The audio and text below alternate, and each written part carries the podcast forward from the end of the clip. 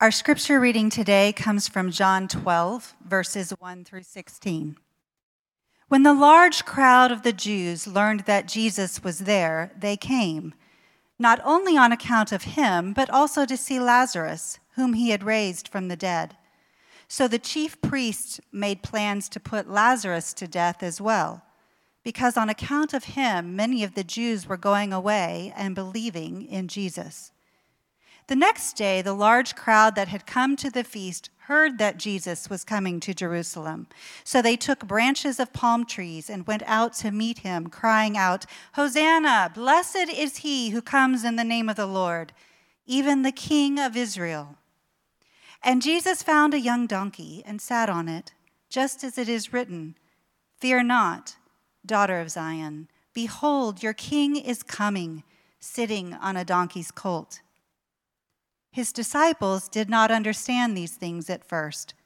But when Jesus was glorified, then they remembered that these things had been written about him and had been done to him. This is the word of the Lord. Thanks. You may be seated.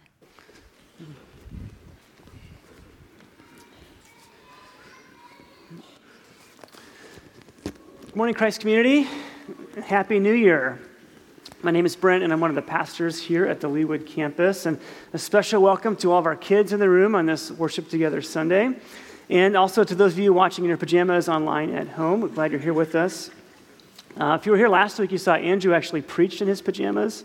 It was kind of silly. Um, I don't have his uh, self confidence, so I just thought I'd wear normal clothes today. So, it's a new year, and part of what makes a new year exciting is all the possibilities that it will bring. On New Year's Day, we're filled with expectations for the coming year. This is the year that we're going to take that great family vacation, or this is the year that I'm going to eat healthy, or work out consistently, or start going to church regularly. This is the year I'm going to work on my marriage, or meet that special someone, or learn a new language, or how to play an instrument. At Christ Community, we recently finished our Advent series that was also all about expectation the expectation of a promised king, of God incarnate, who came to earth 2,000 years ago as a baby and who will one day come again. And today we begin a new series in, the Gospel of John called Behold Your King. And you may remember that we actually started uh, working our way through John's Gospel a year ago. We've taken some breaks along the way, but we're picking up now where we left off in August in John chapter 12. And John chapter 12 is all about expectation. We're approaching the climax of the book, and the expectation and excitement over Jesus' arrival in Jerusalem for Passover, they're as high as can be. But there are also clashing expectations, which leads to the escalating conflict, which will result in Jesus' death, which here in John 12 is only one week away. But before we get to John 12, let's remind ourselves of where we left off in the story back in August. Uh, so if you're not there already, turn your Bibles to uh, the Gospel of John, and we'll actually start in chapter 11 and verse 45. And John is the fourth book of your New Testament Matthew, Mark, Luke, and John. You can use your uh, table of contents if you need help finding it. Back in August, you may remember that we walked through the incredible story of Jesus raising his friend Lazarus from the dead. And that story takes up most of John 11. And Lazarus had been dead for four days, and with the simple words, Lazarus, come out, Jesus called Lazarus out of his tomb. Resurrection, life from death, a dead man brought back to life. And of course, the news spread quickly. For three years, Jesus had been teaching and performing signs, but this was something else. Verse 45 tells us that many people saw what Jesus had did and they had done and, and they believed in him. And so Jesus is gaining popularity, but not everyone is happy about it. Look with me at verses 45 to 47. It says, Many of the Jews, therefore, who had come with Mary had seen what he did, and had seen what he did, believed in him.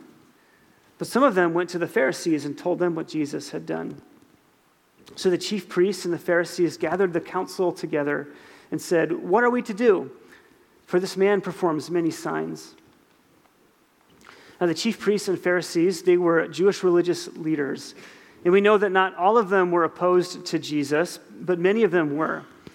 And it makes you wonder what do these guys have against Jesus anyway? I won't rehash every detail, but in the Gospel of John, we've seen a conflict between Jesus and the religious leaders over a couple of things.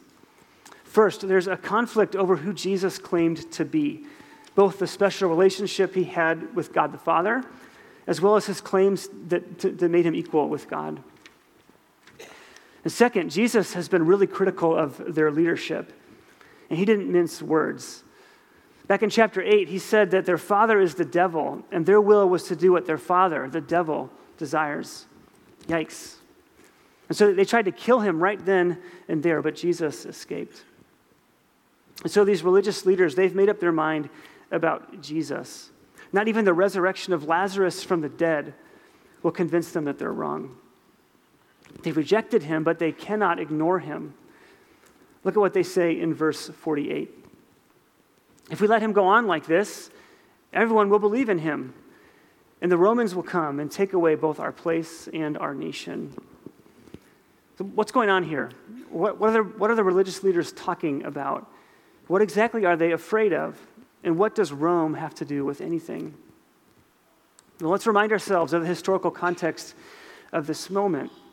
For centuries, with one exception that lasted for about 100 years, Israel has been a conquered nation. The land has been passed from one world empire to another Assyria, Babylon, Persia, Greece, and now Rome. The real power in Jerusalem was not a Jewish king, but a Roman governor named Pilate. And Pilate reported directly to Caesar, and, and any sign of unrest could bring a crackdown from the most powerful military in the world. The Jewish people, they were longing for the day when a Jewish king, the Messiah, would come and liberate them from their oppressors to bring freedom. And based on their reading of the book of Daniel, they had reason to expect that it could happen at any time. It's important to realize that the, the Jewish leaders mentioned here, especially the Pharisees, they shared the same hope.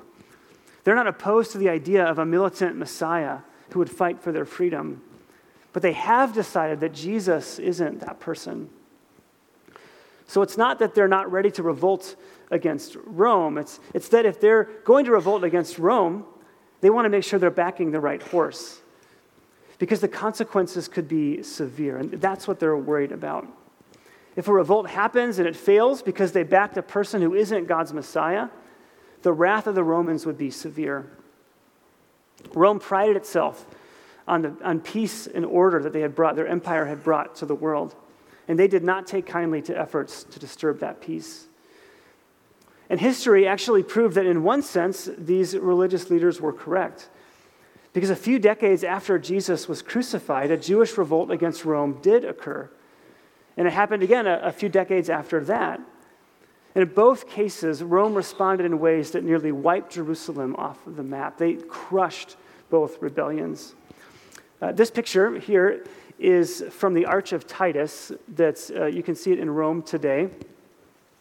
And Titus was a military general, Roman military general, whose armies destroyed the temple in Jerusalem in the year 70 AD. And th- this arch actually commemorates that event. Now, here's a zoomed in picture of one of the uh, uh, scenes that's portrayed on it. You can actually see Roman soldiers here carrying off the different uh, uh temple furniture. So that, so that guy just left the center with that, with that lamp there, the, uh, that's actually the, the lamp from the temple. And this, this arch is celebrating that moment when Rome went in and ransacked the temple and carried away um, all, all of its furniture.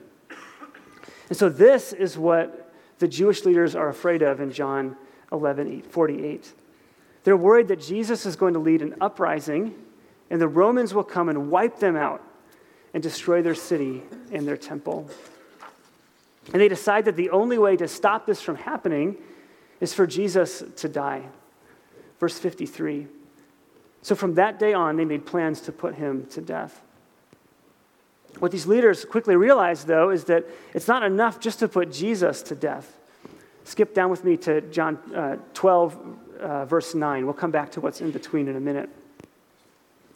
When the large crowd of the Jews learned that Jesus was there, they came not only on account of him, but also to see Lazarus, whom he had raised from the dead.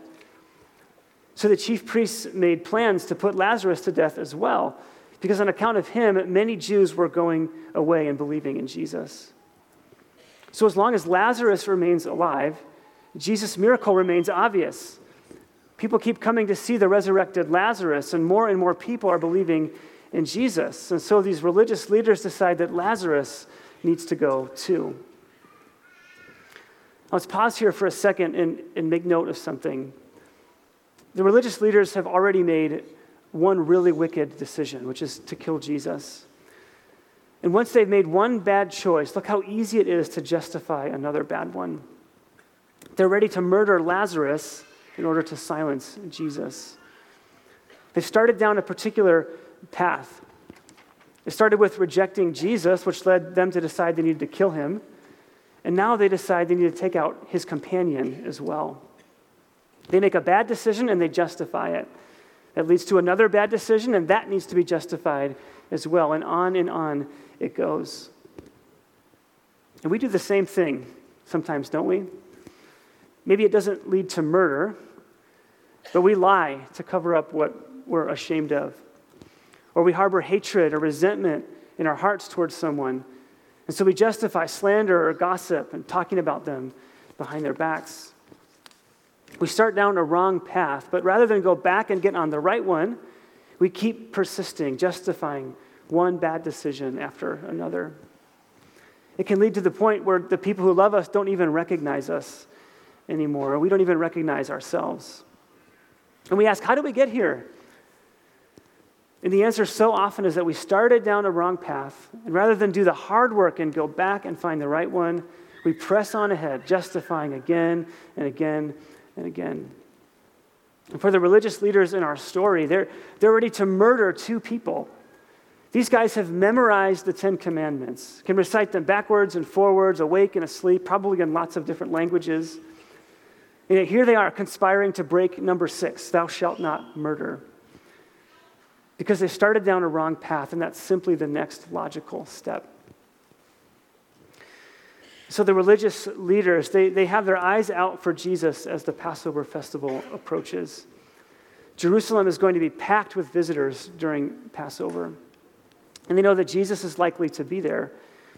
They also know that with the number of visitors in town, the excitement around Jesus could quickly get out of hand. So orders go out. If you see Jesus, report him so that we can arrest him. And of course, Jesus does come to town and a crowd is waiting to meet him. Jerusalem actually wasn't big enough to hold all the pilgrims who had come for Passover. If you couldn't find a room in town, you either stayed in a surrounding village, like Jesus did in Bethany, or you camped in the hills outside the city. So the city is packed with people, and they're celebrating Passover, the, the event that commemorates God's rescue of his people from slavery. And as the people think back to that rescue, they expect that someday God will do the same for them, to rescue them from Rome, just as he did their ancestors from Egypt. So you can imagine the buzz in the air as people consider these things. Rescue in the past, God's promise to rescue again in the future. And now, news of Jesus who's working miracles and proclaiming God's kingdom. Perhaps the time really is now. Verse 12 The next day, the large crowd that had come to the feast heard that Jesus was coming to Jerusalem. so they took branches of palm trees and went out to meet him, crying out, Hosanna! Blessed is he who comes in the name of the Lord, even the King of Israel. The crowds gather palm branches and they, they line the streets as Jesus enters town. In the ancient world, when a king would visit a city, the residents of that, of that city would do the same thing that these people are doing here. They'd, they'd meet the king in the surrounding countryside and escort him back into town. It was a way of honoring the king and showing excitement about him coming. And so this crowd, they yell, Hosanna, which means save us. Blessed is he who comes in the name of the Lord. These are both quotes from Psalm 118. But the crowd adds something that's not part of Psalm 118. They say, even the king of Israel. They're making an interpretation here that's not explicit in that psalm. The person the psalm is talking about, and I encourage you to, to read that at some point this week, they say that's, that's the king of Israel. And they identify him here as Jesus. He's the king of Israel. And he's here now riding into the city through the welcoming crowds, just like any other ancient king would. And notice that Jesus doesn't reject the title of king. He doesn't say, No, no, I'm not your king. He actually encourage it, encourages it by his choice of mount. Because he rides into town not on a stallion, but on a donkey. Verse 14. And Jesus found a young donkey and sat on it, just as it is written Fear not, daughter of Zion. Behold, your king is coming, sitting on a donkey's colt. This is a quotation from Zechariah chapter 9, and Jesus evokes it intentionally. That chapter talks about good, uh, about good news of a coming king who will bring salvation and peace to the nations. And Jesus wants the crowd to make the connection. He is that king. And this is exactly what the religious leaders had feared. Jesus thinks he's the king, and the crowd is on his side. The next logical step is a clash of kingdoms Jesus versus Caesar, Israel versus Rome, a bloody revolt in which the victors will claim the spoils. From a human perspective, that's what this appears to be building to. But that's not what Jesus has in mind. There will be a clash of kingdoms, but it's not Jesus versus Caesar. And blood will flow, but it won't be the blood of armies. And victory will come not through conquering, but through submission and death. And that's what Jesus has had in mind all along.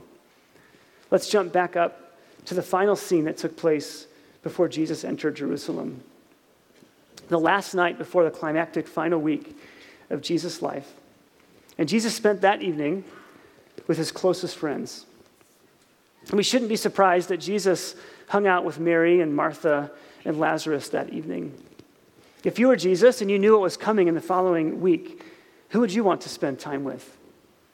Probably your closest friends, right? In John 11, the, the, uh, John went out of his way to show and tell us again and again how much Jesus loves this family. Let's pick up the story in chapter 12, verse 1. It says, Six days before the Passover, Jesus therefore came to Bethany, where Lazarus was, whom Jesus had raised from the dead. So they gave a dinner for him there. Martha served, and Lazarus was one of those reclining with him at table. So here's, here's the scene. Tomorrow, Jesus is going to ride into, into Jerusalem, where part of the population will hail him as king, and the other part wants to put him to death. It's going to be a hard week. His disciples will misunderstand him and ultimately abandon him. One will betray him, another will deny knowing him. There will be a sham trial where he will be falsely accused and unjustly sentenced to death. He'll be stripped naked and mocked and paraded about. There will be the unfathomable mental and emotional pain, not to mention the physical pain of beatings and the torture of the cross. That's all, that's all coming. But here, Jesus eats a meal with his friends. Martha serves the meal, Lazarus joins him at the table, and Mary, verse 3 Mary therefore took a pound of expensive ointment made from pure nard and anointed the feet of Jesus and wiped his feet with her hair. The house was filled with the fragrance of the perfume. And many of us here today are so familiar with the Bible that we can miss something about this verse, which is this that what's happening here is really weird, isn't it? If you think about it. That's why I'm glad the kids are in the room today. We need people with fresh eyes who will notice that this is not normal behavior, at least not in our world today. So, what's going on here? This expensive ointment, nard, uh, had to be imported from India. And that's a long way from Israel by trade caravan. It's a luxury. And she has a pound of it, which is a lot. In verse 5, Judas points out that it could have been sold for 300 denarii. That's almost a year's salary for a day laborer. So think something like $30,000 today. So Mary takes $30,000 worth of perfume, an entire pound of it, and she pours it out on Jesus. It seems excessive. And really, it is. That's the point. It is excessive. Mary's act here is outrageous, and, and it's a waste. At least that's what, what Judas says. Verse 4. But Judas Iscariot, one of his disciples, the one who was about to betray him, said, Why was this ointment not sold for 300 denarii and given to the poor? He said this not because he cared about the poor, but because he was a thief. And having charge of the money bag, he used to help himself to what was put into it. So his motives aren't pure, but he, he does have a point, doesn't he? We know from the rest of Jesus' ministry that the poor were near and dear to his heart. It's easy to imagine Jesus agreeing that the perfume should have been sold and the proceeds directed to the poor. But that's not what he says. Verse 7 Jesus said, Leave her alone so that she may keep it for the day of my burial. For the poor you always have with you, but you do not always have me. I'll come back to verse 7 in a minute. Verse 8 says, For the poor you always have with you, but you do not always have me. This is unfortunately one of those verses that has been abused by Christians at times. It's been used to, by some to justify ignoring the plight of the poor. And there's a much larger conversation that we could have about that. But for now, I'll just say that, in my opinion, it's, it's impossible to reconcile that view of ignoring the poor based on what Jesus says here with God's concern for the poor that we see throughout the rest of Scripture. Jesus' point seems to be that his presence and this particular moment in the story make Mary's actions appropriate. And not just appropriate, but essential. Look at verse 7 again. Leave her alone so that she may keep it for the day of my burial. Okay, what does that mean? That she may keep it for the day of my burial. Because she hasn't kept it, she's already poured it out. This, uh, this verse is notoriously difficult to translate. And I think Jesus means something like what we see uh, in another translation, the CSB. It says, Jesus answered, Leave her alone. She has kept it for the day of my burial. Now, on the surface, this translation isn't that much better because Jesus is still a week away from being buried. So, in pouring it out now, Mary hasn't kept it for his burial. But scholars point out that the smell of this perfume is very strong, and Mary uses so much of it that the smell likely lingered on Jesus' body and his clothing throughout the upcoming week. So think about that. In everything, everything that Jesus is going to experience and go through in the upcoming week humiliation, rejection, abandonment, crucifixion at every moment along the way, he's going to have the smell of Mary's perfume to remind him of this disciple who loves and adores him, to bring him comfort even in death, the smell will linger on his body because she's kept it for the day of his burial. And that's the twist. Don't, don't miss it. She's kept it for the day of my burial. This is probably news to Mary. You know, John doesn't record her response or anyone else's response for that matter. He simply moves on to the next scene. But, but I'd be surprised if Mary thought she was applying embalming perfume. In those days, people would apply these same kinds of perfumes to a corpse to cover up the odor of decay. And Jesus seems to indicate that that's what she's doing. And again, that's the twist. While everyone else is looking for a conquering king who will ride into Jerusalem to slay their foes, Jesus announces that he is the one who's going to be slayed. Jesus is the king who comes to be buried. The irony of the triumphal entry that occurs the following day is that it looks like the parade of a conquering king, but it's actually about a dying king. Or better yet, it is about a conquering king, but it's about a king who conquers by dying, by laying down his own life. And in so doing, conquers the ultimate enemy, death itself. As we enter this new year, in this new series in the Gospel of John called Behold Your King. Jesus is inviting us to join him as he marches toward death. Jesus is, is inviting us to a deeper discipleship, a discipleship that follows Jesus through pain, through rejection, through humiliation, to the cross and the empty tomb on the other side. So we invite you to join us this spring as we behold our King. We'll explore this more in the, in the coming weeks, but this morning I want to suggest that this passage offers us a glimpse of what it looks like to behold our King. And I think our model is this family that Jesus loves. On one side of this story of Mary and Martha and Lazarus were the religious leaders who are scheming to put Jesus to death. And on the other side are the crowds who see in Jesus only a path to their freedom. The first group is afraid of losing what they have, and the other just, just wants the benefits of what he can do for them.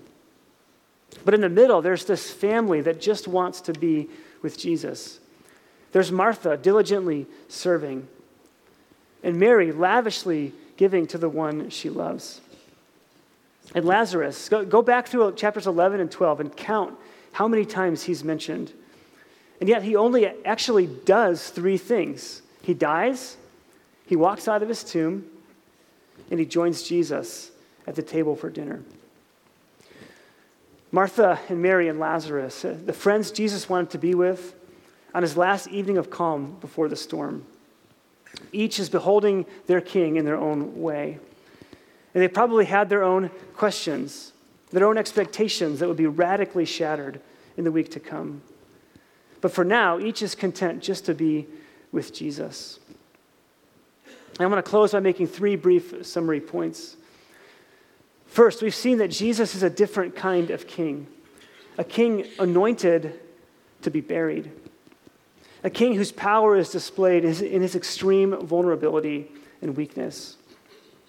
Will we worship him not just for his power, but also for his weakness? Will we behold our king by worshiping him in our own weakness?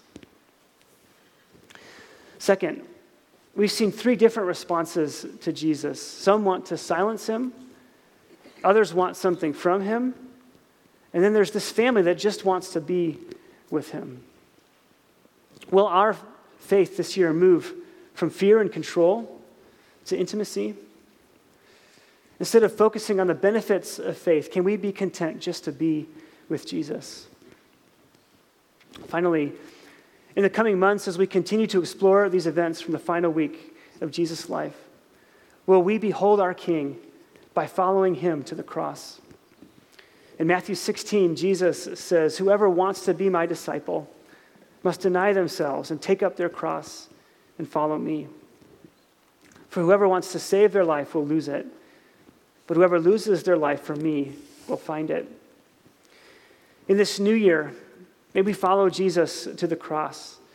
In losing our lives, may we find true life in him. Let's close in prayer. Jesus, thank you for this beautiful story of Martha and Mary and Lazarus. Like these dear friends of yours, may we find contentment and life by being with you.